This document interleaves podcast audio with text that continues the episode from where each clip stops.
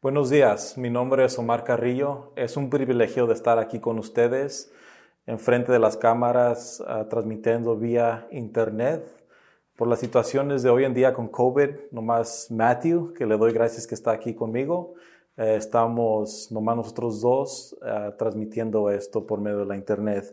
Pero antes de comenzar, quiero que tomemos unos momentos para recordar lo que nuestro Señor Jesucristo ha hecho en la cruz por nuestros pecados, por medio de la comunión. si quieren ir a agarrar uh, el jugo de uva y un pedazo de pan, este, para que podamos uh, tomar la comunión juntos. Porque yo recibí del Señor lo mismo que os he enseñado que el Señor Jesús la noche en que fue entregado tomó pan y después de dar gracias lo partió y dijo, esto es mi cuerpo que es para vosotros, haced esto en memoria de mí. Comamos.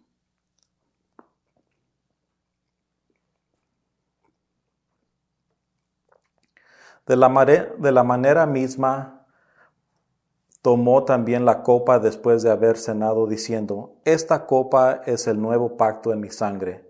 Haced esto, esto cuantas veces la bebieres en memoria de mí. Tomemos.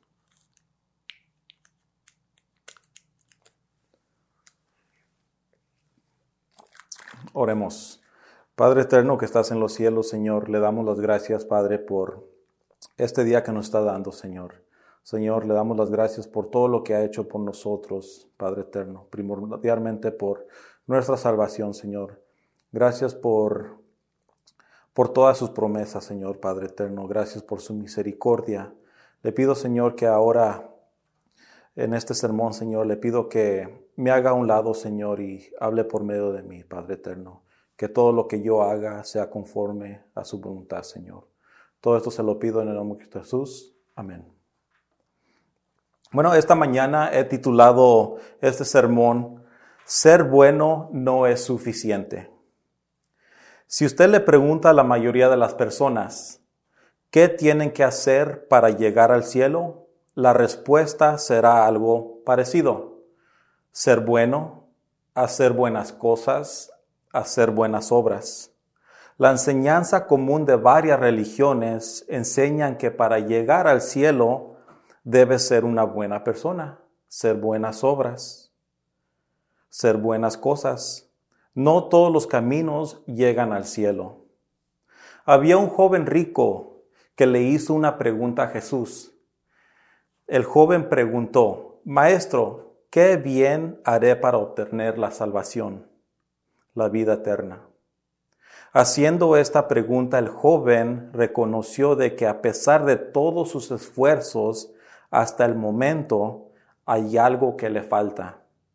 El joven quiere saber qué más debe hacer para obtener la vida eterna.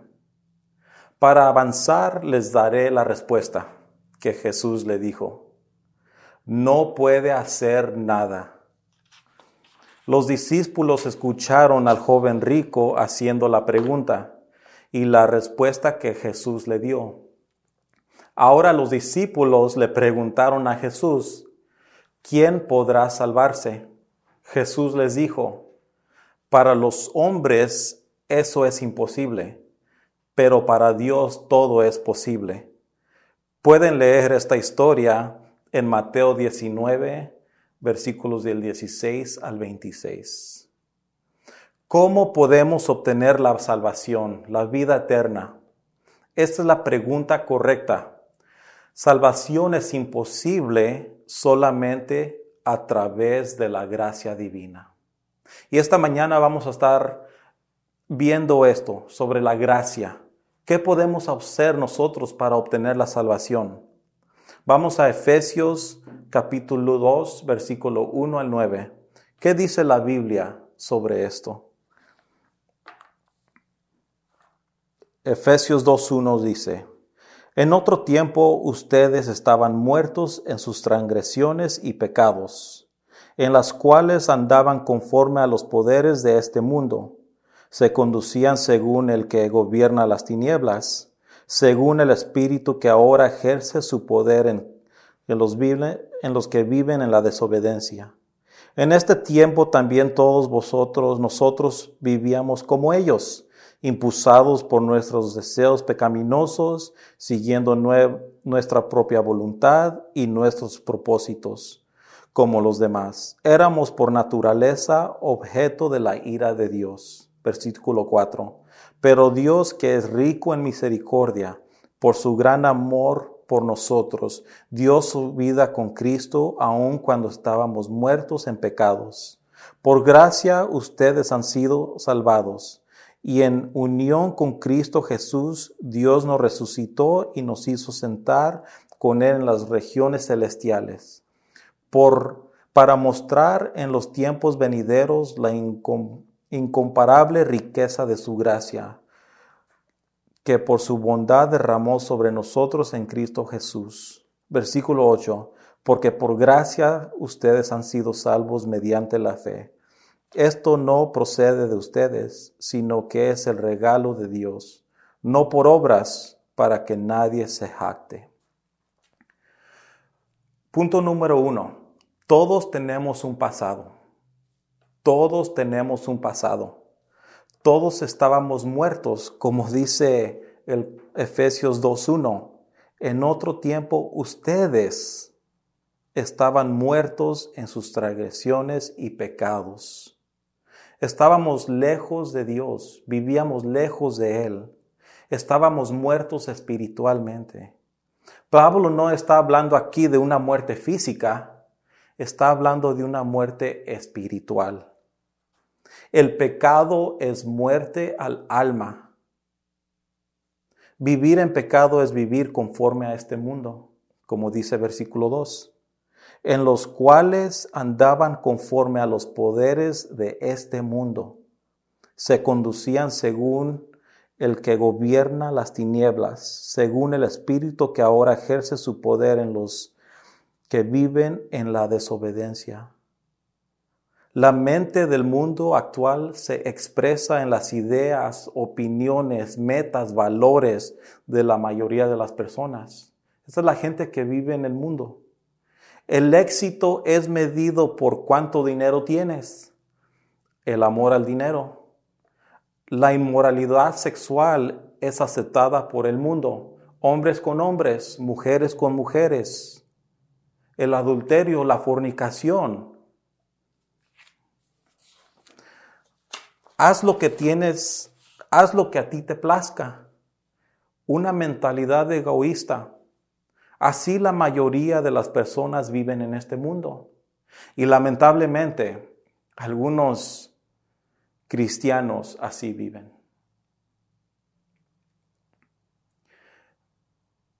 Viven cegados por Satanás.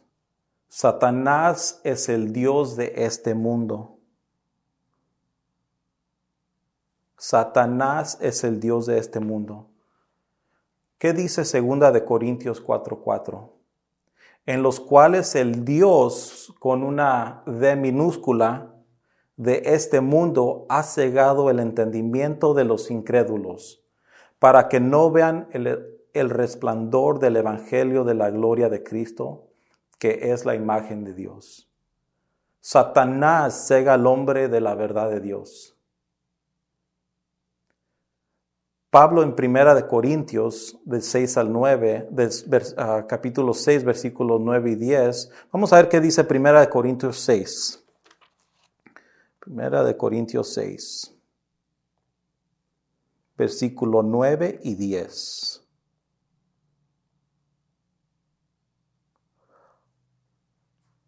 ¿O no sabéis que los injustos no heredarán el reino de Dios?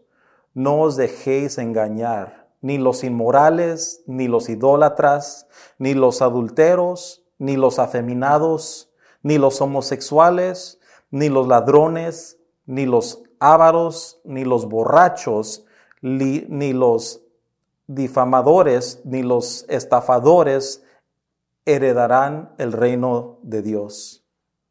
Todos teníamos un pasado. Cada uno de nosotros practicábamos todas o algunas de estos pecados que Pablo menciona. Teníamos un pasado que si todavía viviéramos así, nos hubieran destruido. Si Dios no hubiera intervenido. Pero gracias a Dios que Dios ha intervenido en nosotros para dejar estos, estos pecados.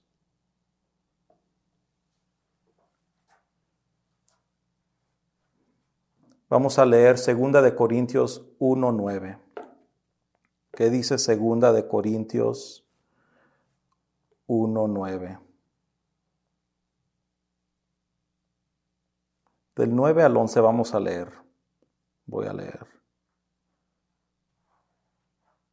De hecho, dentro de nosotros mismos ya teníamos la sentencia de muerte a fin de que no confiáramos en nosotros mismos, sino en Dios que resucita a los muertos, el cual nos libró de tan gran peligro de muerte y nos libra, y quien, y quien hemos puesto nuestra esperanza de que Él aún nos ha de librar, cooperando también vosotros con nosotros con la oración, para que por muchas personas sean dadas gracias y favor nuestro gracias a favor nuestro por el don que nos ha sido impartido por medio de las oraciones de muchos. Gracias a Dios que nos ha librado de estos pecados. Punto número dos. Somos personas sin poder. El punto número uno era, todos tenemos un pasado. Número dos, somos personas sin poder. Estábamos mal, muy mal, como dice Efesios 2.1. Estábamos muertos, espiritualmente muertos en nuestros delitos y pecados. Pero algo sucedió en Efesios 2.4 y vamos a ver qué es lo que sucedió en Efesios 2.4.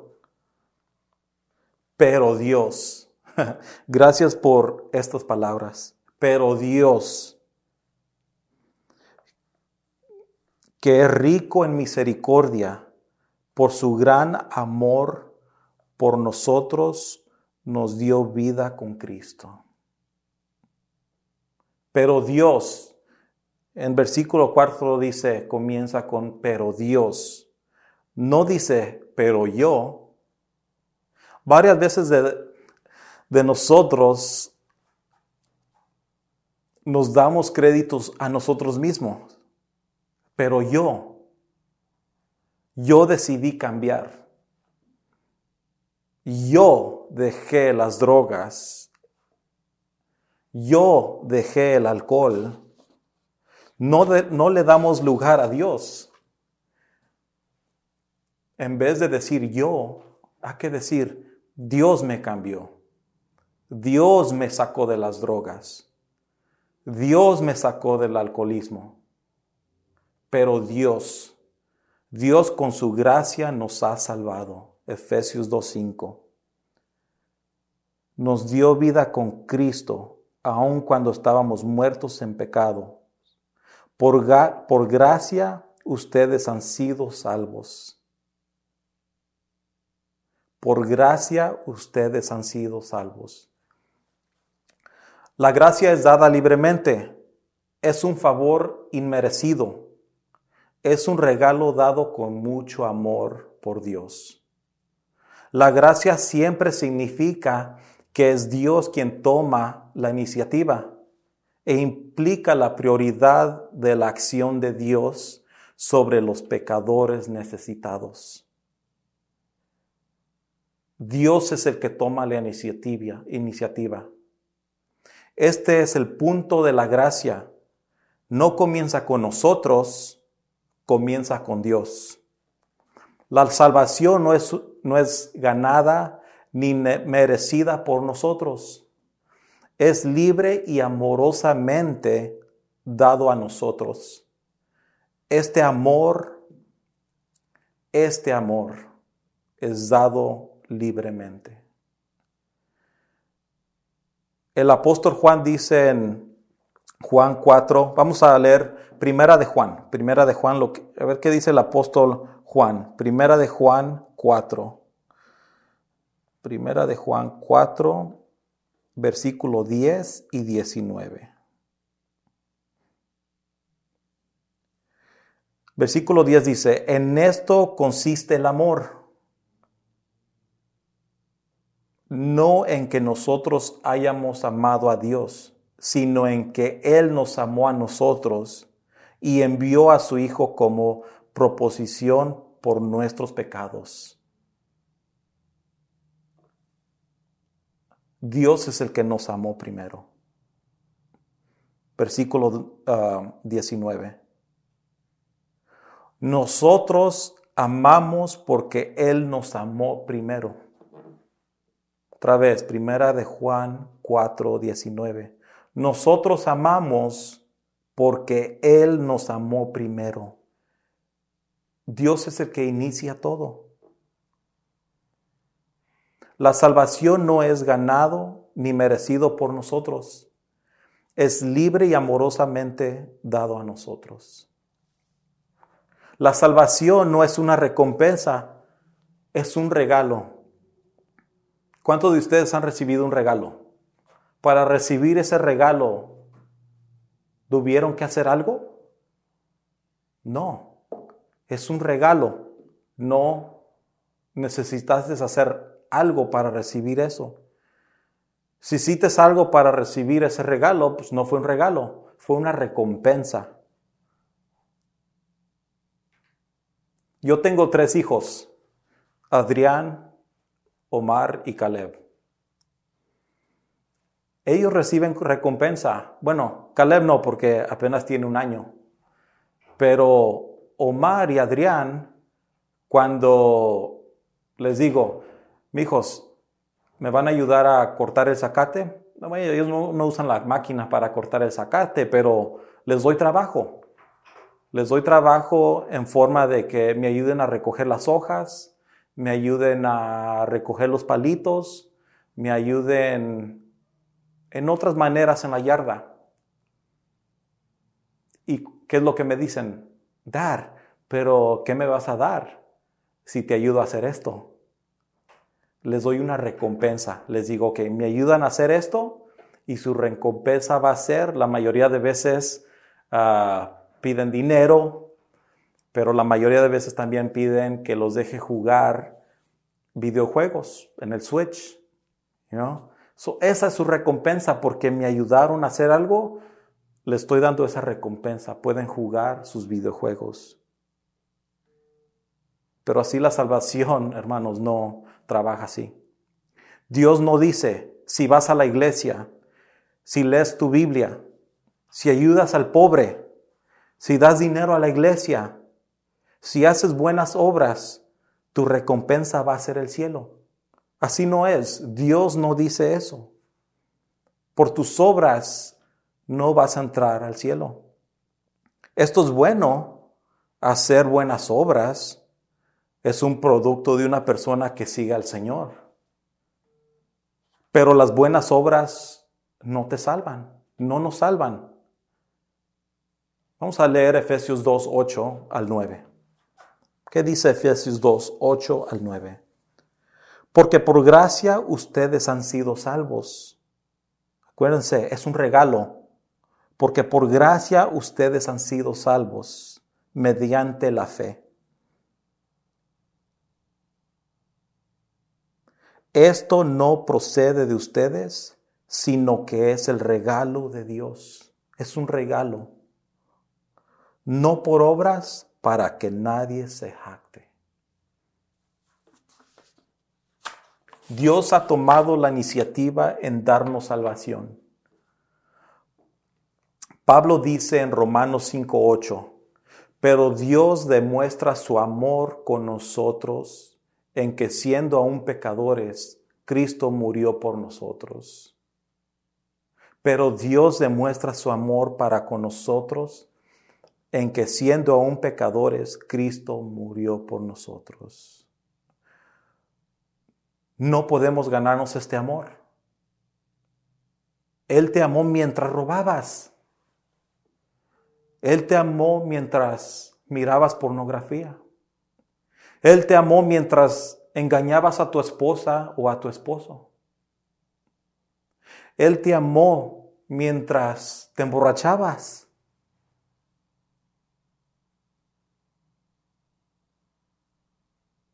Pero Dios demuestra su amor para con nosotros en que siendo aún pecadores, Cristo murió por nosotros. Romanos 5.8. Número 3. No por obras.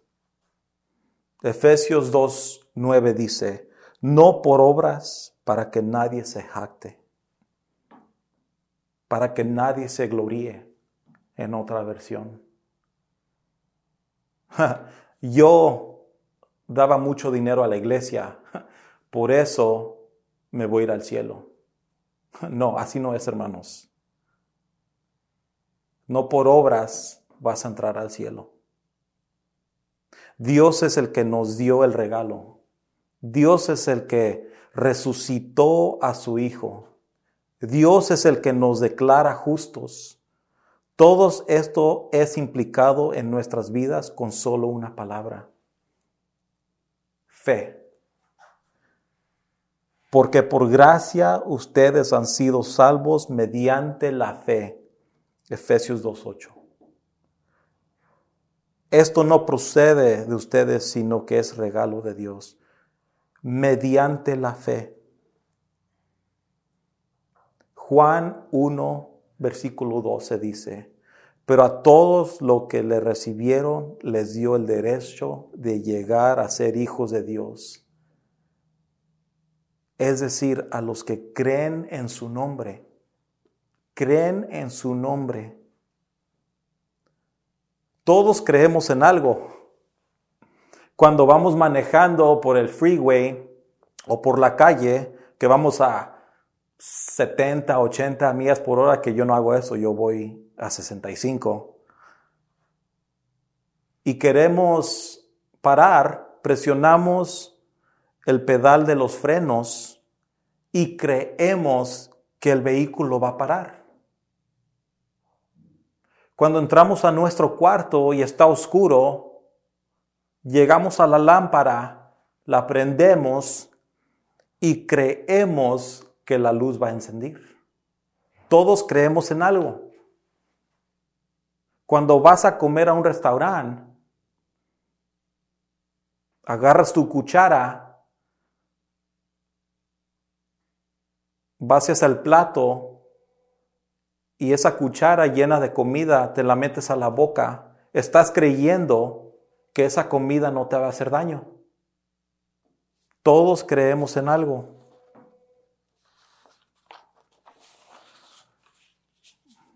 La muerte de Jesús y la resurrección de nuestro Señor Jesucristo ha roto el velo. Nosotros no agregamos nada para el trabajo completo de la salvación.